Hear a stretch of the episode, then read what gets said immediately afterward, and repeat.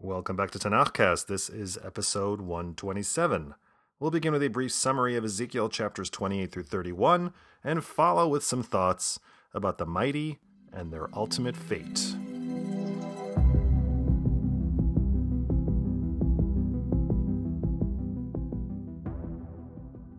In case you've just joined us, Yechezkel has been waxing elegiac about the sad fate of the coastal city of Tyre.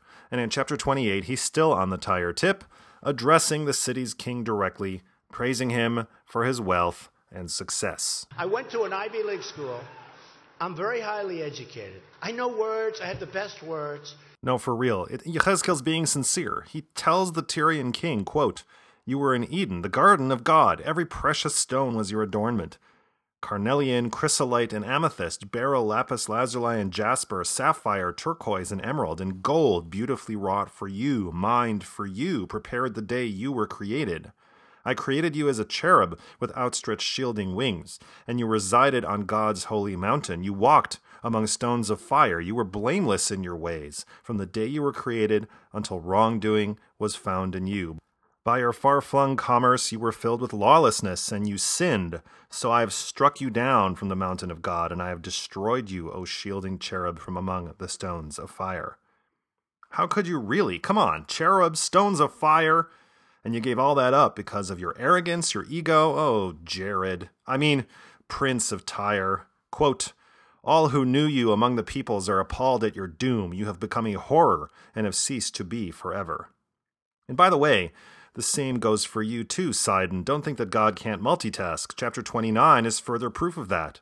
God can work 50, no, 100 fidget spinners, destroy Tyre and Sidon, and still have something left over for Pharaoh and Egypt. Quote, O Pharaoh, king of Egypt, mighty monster, sprawling in your channels, who said, My Nile is my own, I made it for myself. I will put hooks in your jaws and make the fish of your channels cling to your scales. I will haul you up from the channels with all the fish of your channels clinging to your scales, and I will fling you into the desert with all the fish on your channels. Oh, damn!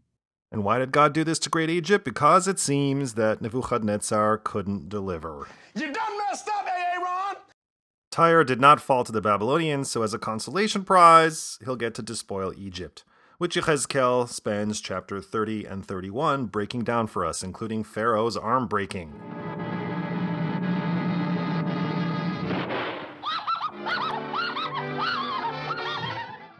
And you know that Pharaoh, you know, squealed like that when his arm broke. Anyway, Yechezkel likens Pharaoh to a lofty cedar that strangers come and cut down.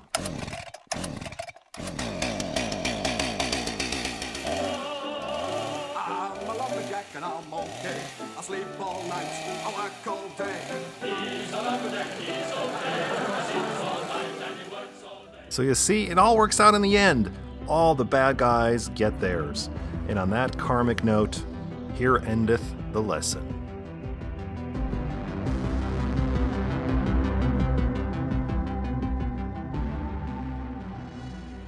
The previous episode, I noted that Yechezkel shifts tone and perspective to mourn the fate of Tyre as if he was one of Tyre's fellow mariners.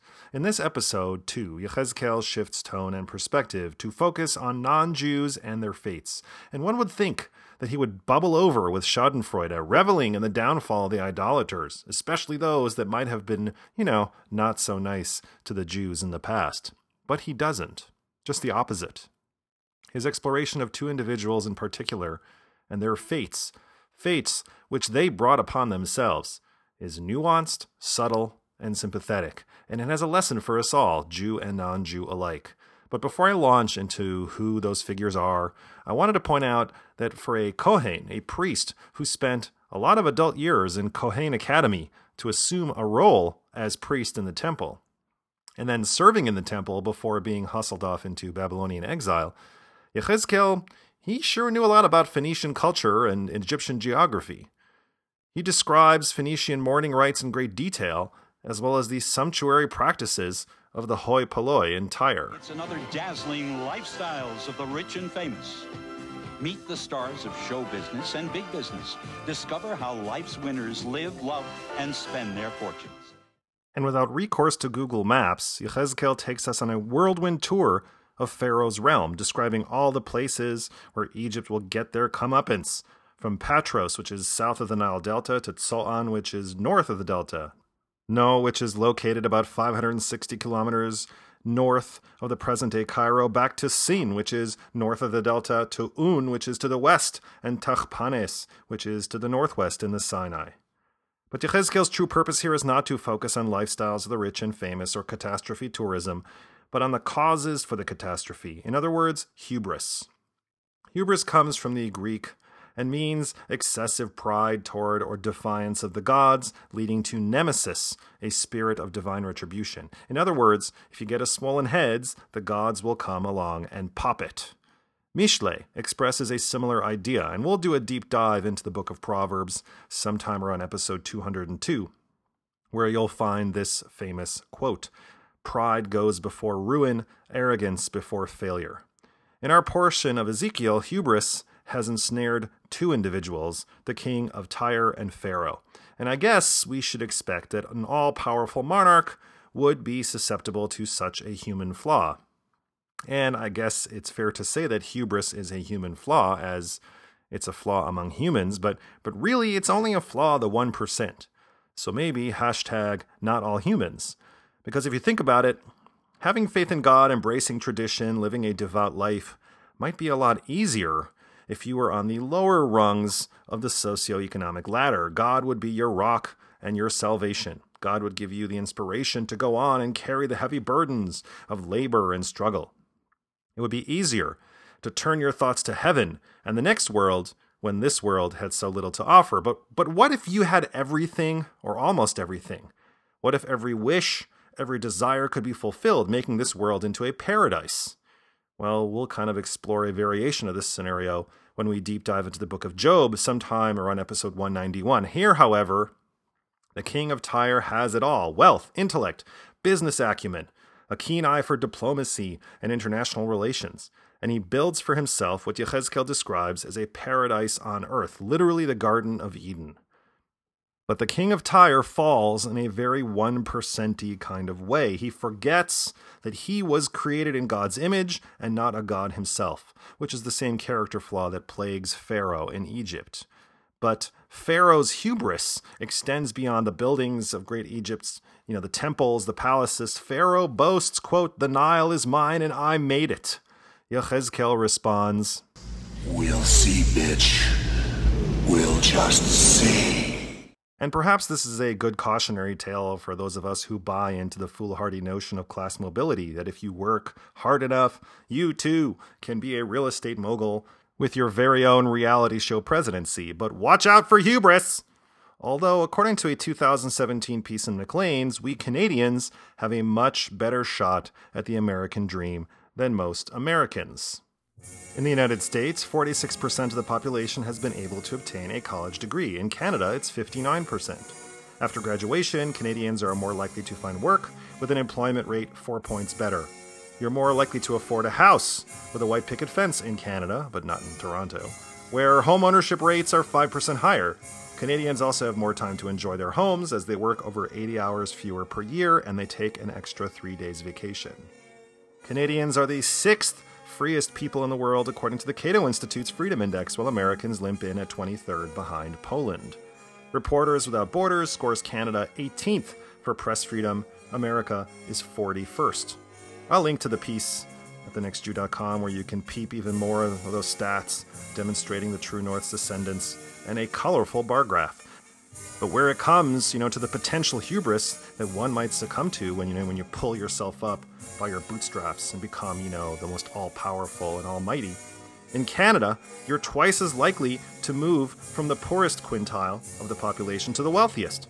And incidentally, you know, you really can't pull yourself up by your own bootstraps. It's like trying to lift up your shoes while you're still wearing them. It's just not possible. Anyway, Canada, consider yourself warned.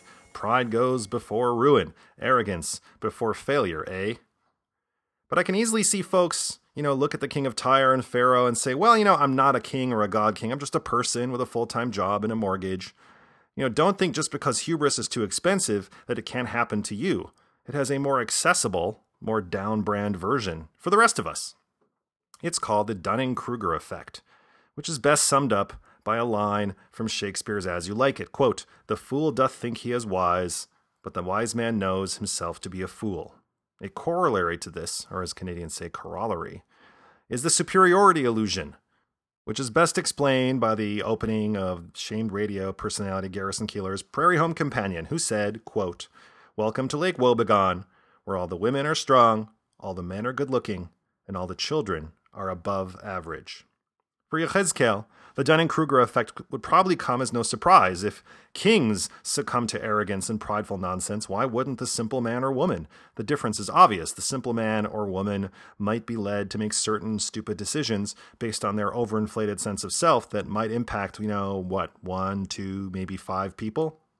But when the king forgets his place and thinks he is a god, he can get himself and his whole nation involved in, in, a whole mess of nonsense that might result in a lot of people dying. At that point, there's really nothing to be done. Quote, All who knew you among the peoples are appalled at your doom. You have become a horror and have ceased to be forever. Which perhaps is the only good that can come from the fall of the mighty, assuming that the mighty doesn't fall like right on you. That is, it's a cautionary tale. The fall, you know, you learn from that person's fall. You know, so the rest of us hopefully internalize that when we think we might be better than we actually are. That and the realization that most of us cannot possibly be above average. If you like what you heard today, spread the word about Tanakhcast. Send a friend an email to say, Hey, would it kill you to check out Tanakhcast? Or even better, write a brief review at Apple Podcasts, Google Play, Stitcher Smart Radio, or SoundCloud.